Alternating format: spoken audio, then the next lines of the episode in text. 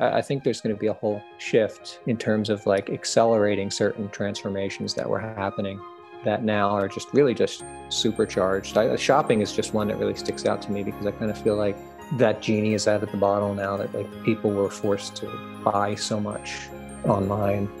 Welcome to the Esri and the Science of Where podcast. You just heard Christopher Zara, Senior Staff News Editor for Fast Company, touch on how the coronavirus pandemic has accelerated digital and technological transformations that will have a lasting impact in business and society.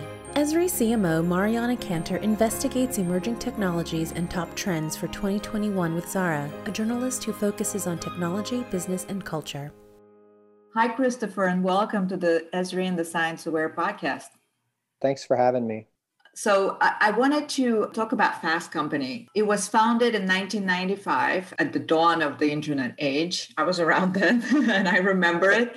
And its mission, as stated, is to write for and about progressive business leaders.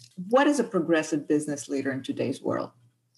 It's a pretty broad definition, uh, depending on the uh, the area. Like I feel like today's progressive business leaders are thinking a lot differently about the role of capitalism in the world. You know, there's a lot of talk about stakeholder capitalism, where you take a more holistic approach and thinking think about the workers, think about the consumers, and think about people who um, you know are all invested in the company and not just the the, the traditional shareholder class. Um, so I think that business leaders who are really thinking about those things, um, business as a kind of this holistic entity, I think would be considered more progressive. So, Fast Company, it also cares about ideas. It spotlights and champions what you guys call the world changing ideas. What ideas are emerging through the experience of living through a pandemic this last year that might be actually changing or reframing our world?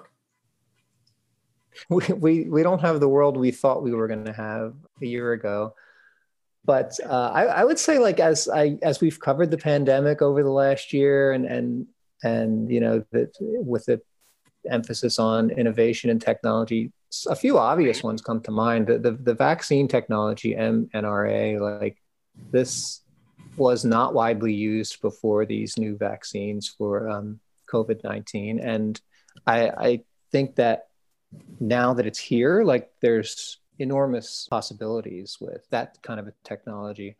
You know, also CRISPR technology, the gene editing technology that lets you go in and sort of edit genes. This is this is a, a rather new thing, and I don't I don't think we have any like serious grasp on on what um, what kind of possibilities are there when you start editing genes. But we're we're going to find out because it's moving pretty rapidly, and I think there'll be a lot of you know good and also probably some troubling uh, implications with with that kind of a technology. I'm also a big fan of the Hyperloop technology, which is still sort of emerging, but I, I just I'm such a fan of like mass transit um, and a little bit of a geek about it that I, am just kind of fascinated by the idea that we could get into these tubes that are like magnetic tubes and just go at these high speeds um, into different cities. Maybe it's a pipe dream. You know, it's it's nice to have those kinds of pipe dreams. Let's talk about technologies that are closer to what Esri does. Let's start with advanced analytics, and I could probably add to it artificial intelligence and machine learning, that whole collection of technologies. You know, TikTok comes to mind, and, and the reason I say that is because they, uh, you know, there's been a lot of talk about these kind of kind of algorithms that can serve users um, the kind of content that they actually want. I've I've never found them to be especially useful, especially when you're talking about like Facebook or or Twitter with you know the, this kind of like uh, curated feeds that that supposedly show you what what you want. But TikTok has kind of figured it out in certain ways, and I don't know exactly how how they do it, but it they really um, th- they just seem to like know how to serve the kinds of videos that you're interested in after you watch just a few of them. I, I think that the reason it's so influential with young people is, be, is because of that sort of secret algorithm that they have that uses, I think, advanced analytics on their on their users and and um, artificial intelligence to to kind of like have this sort of secret sauce. Um, so I don't know. That one comes to mind as as one. How about drones? Yeah, I would say delivery companies are doing some interesting things with drones. Uh, FedEx and, and, UPS are both testing uh, drone delivery. And, you know, I, I mean, there's this sort of apocalyptic version of drones being everywhere and flying packages, you know, in, through neighborhoods and, and stuff like that, that kind of scares people. But I don't think it'll be like that so much as like I think there's definitely a useful s- scenario where drones can be used to get packages to people who live in maybe uh, rural areas or you know very isolated areas. So I think there could be a place for them, and I, and I think that it's one area where we we could see drones actually being used um, in in everyday life in, in a way that is useful to people who need it. Uh, uh, so let's talk about mapping technologies and geographic information systems or GIS. Mm-hmm. What do you think is the impact of this set of technologies on our lives? We saw uh, uh, a lot of it with the mapping solutions that came out during the pandemic. We've done a lot of stories about maps that were helping people identify um, communities that might be more vulnerable during the pandemic and places where the, uh, the, hospital capacity was was reaching dangerous levels. Um, so there were a lot of instances where maps came in, you know, were very useful in probably saving people's lives um, using that technology. I would hope that that technology could also maybe be used to prevent the next COVID from happening. One of the things that surprised me about COVID was that it happened at all, given the fact that we have such a vast ability to track things with maps. You know, not that I was ever any kind of an expert on viral diseases, but I, I, had always assumed that we'd be able to understand where it was going before it reached the levels that it did. And I, I guess w- with this one, it was just the the perfect storm because it could, you know, you could transmit it without symptoms. But I hope the maps can can be useful in, in preventing the next COVID from happening. So speaking of maps and geography, these have been around for a very long time. But is there something about the current moment that makes them most relevant or even critical today? Yeah, I think we're we're in a, a global world, much more so than we used to be. Um, I, I think that there's all kinds of reasons we need to have the the you know the world mapped out. If you're looking at just getting around and uh, with GPS and all that kind of technology that makes everyday life a little bit easier for, for people. I think that all that requires top notch mapping technology. Um, and then, of course, back to the pandemic, we've seen how maps can play a vital role in informing us of the, the situation on the ground. I, I think maps will only continue to be more relevant as society becomes more interconnected. Do you come across the term digital transformation in your work? And if so, how would you define it, or how does the media define it? And how's it impacting culture, behavior, society, business? It, it's the transformation's been happening obviously for a long time. I think that so much has been accelerated by by the pandemic um, through necessity, and working from home is one. Uh, online learning is an, is another one that just just had you know they had to kind of reinvent how people were learning. I mean, because schools were closed.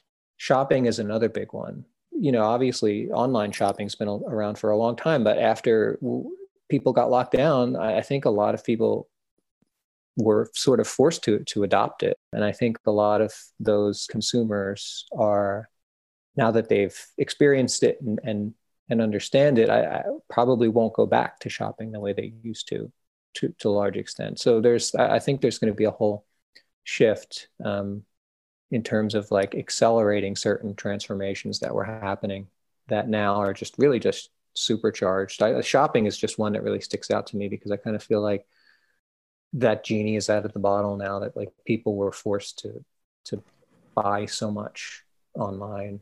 AR is is going to be interesting in this regard because retailers were not rushing to embrace AR as a technology. And when I say AR in this instance, I mean like the kind of apps that let you try things on virtually um, or let you like look at things and, and, and examine things in a 3D sort of environment. We actually just did an interview with, with the, the CEO of, of Snapchat who talked about how companies that had not been so willing to embrace it are now embracing it more because their retail shops are closed or they, you know, this is like they have limited ways of seeing customers in in real in, in real life. So I think that I think AR is one example that we're we're going to see flourish.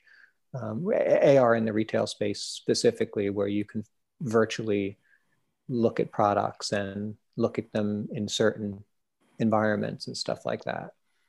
Let's turn to business a little bit. Fast Company recently published its annual World's Most Innovative Companies list. This year's list understandably focused heavily on companies thriving in the face of adversity. And one of the categories on the list is data science, highlighting companies using big data, analytics to kind of lead in their respective fields. And that included climate change, education, public health. What do these companies have in common, and which ones for you stand out and why? So, the one thing that they all have to have in common is that they've really done something uh, transformative in their own industry um, over the last year. And so, that's usually that year timeline is what, uh, what Fast Company looks for in a most innovative company. Um, it's really about something recent, something groundbreaking and um, something that has you know moved their industry forward in a way um, and as you've noted it's our biggest undertaking that we do every year just because there's so many companies on it. I think for the data science a, f- a few that would stand out uh, snowflake is one of them. This is the, the cloud-based data giant that basically companies can use it, their tools for storing and analyzing and acquiring data. And it's proven really useful for, for these companies to forecast hospital rates during COVID and um, scaling up meal delivery services. And then, of course, Snowflake did their um, IPO last year in September, and it was uh, it was like the biggest IPO in software history. So it was a pretty big moment for for Snowflake. One of the things that you wouldn't expect is um, the Best Friends Animal Society, which had apparently been using um, big data to, to figure out how to um, save puppies and kittens from the from being killed in shelters. And it's not one that you would think of as a big big data science company. That one definitely stood out for me on that list. Are there some startups that you are seeing that are innovating to realize their ambitions using technology? I'd say that a few that stand out, this might not even be considered a startup now because it was bought by American Express, but Resy, the restaurant reservation platform, they have done some really cool installations where they uh, do drive-through events, and you can order like this these 10 course meals from local chefs. And um, it, it, was a way to kind of go out and enjoy this gourmet food while restaurants were closed and it was just a, kind of a cool idea. And in, in cities like miami and, and los angeles where there's already an established strong car culture, like these kinds of things may catch on and become kind of permanent ways to enjoy gourmet food using, you know, the the restaurant um, reservation software as as sort of like the backbone. So that was one that kind of stands out. EquityBee is is another kind of interesting startup that just has a this kind of unique place where it's um, it's helping um, startup employees um, basically invest in their own company. So it helps them buy stock options. Um, so if you're a startup employee and you want to try to make some some early money uh, with your own company, I think it's interesting just in the sense that it's a it's providing a service that's probably has been needed for a long time. So we've touched upon this a little bit, but I want to bring it out. There's this commitment to sustainable practices by businesses that's becoming a key consideration for their customers. What are some ways you're seeing businesses, again, use technology to become more sustainable, more transparent? I think they could always be even more transparent. I always feel like uh, transparency is not is something that is easy to say you are, and then but like really hard to. It's really hard to know if a company is being transparent because we only know what they tell us to, as an example of sustainability, I think there might one good example might be re- recently that you know fast fashion is is, is an area that really needs to figure out how to be more sustainable. It's the, uh, the way fast fashion operates is not good for the environment. Everyone recognizes that, and the brands are trying to take steps to, to be better. Um, there was a, a, recent example, our fashion writer, uh, Elizabeth Segran, wrote about it, where the fast fashion brands that manufacture clothing in, in Bangladesh. Uh, and these are big brands like H&M and, and Target. They joined forces to create this clothing recycle system within Bangladesh. So what's done there is, is done in a more sustainable way. They're kind of taking this kind of like all hands sort of holistic approach that brings together all the different stakeholders in the supply chain and the retailers and all that stuff. So that's one example of, of companies trying to figure out ways to make their industry better. Are there emerging trends that we haven't discussed that might redefine or reframe how we think about meaningful work? The experience economy was really roaring um, before the pandemic, and it's been, you know, wounded. Um, but I, I, do, I think we're going to see a, a roaring twenties of, of experiences. I just wrote about this um, this uh, high concept um, golf club where it's like miniature golf and and a live DJ and cocktails that they're they've been doing in London and they're coming here to the United States to to open a place to to open locations in uh, Washington D.C. and New York City and um, it just really seems like this kind of wacky experience that's very Instagram friendly and um, I think we're going to see a lot more of that kind of stuff happen over the next few years once once this uh, you know once the virus is under control. Very good. Thank you very much, Christopher. Delightful conversation. Thank you so much for having me. I really appreciate it. Thank you for listening to the Esri and the Science of Where podcast, and thanks to Christopher Zara for giving insight into what makes the most innovative technologies and companies successful. If you liked this episode, please take a moment to rate Esri and the Science of Where podcast on Apple Podcasts or wherever you listen. To learn more about how geospatial technology and analysis helps organizations understand issues and problem solve, visit esri.com forward slash location intelligence.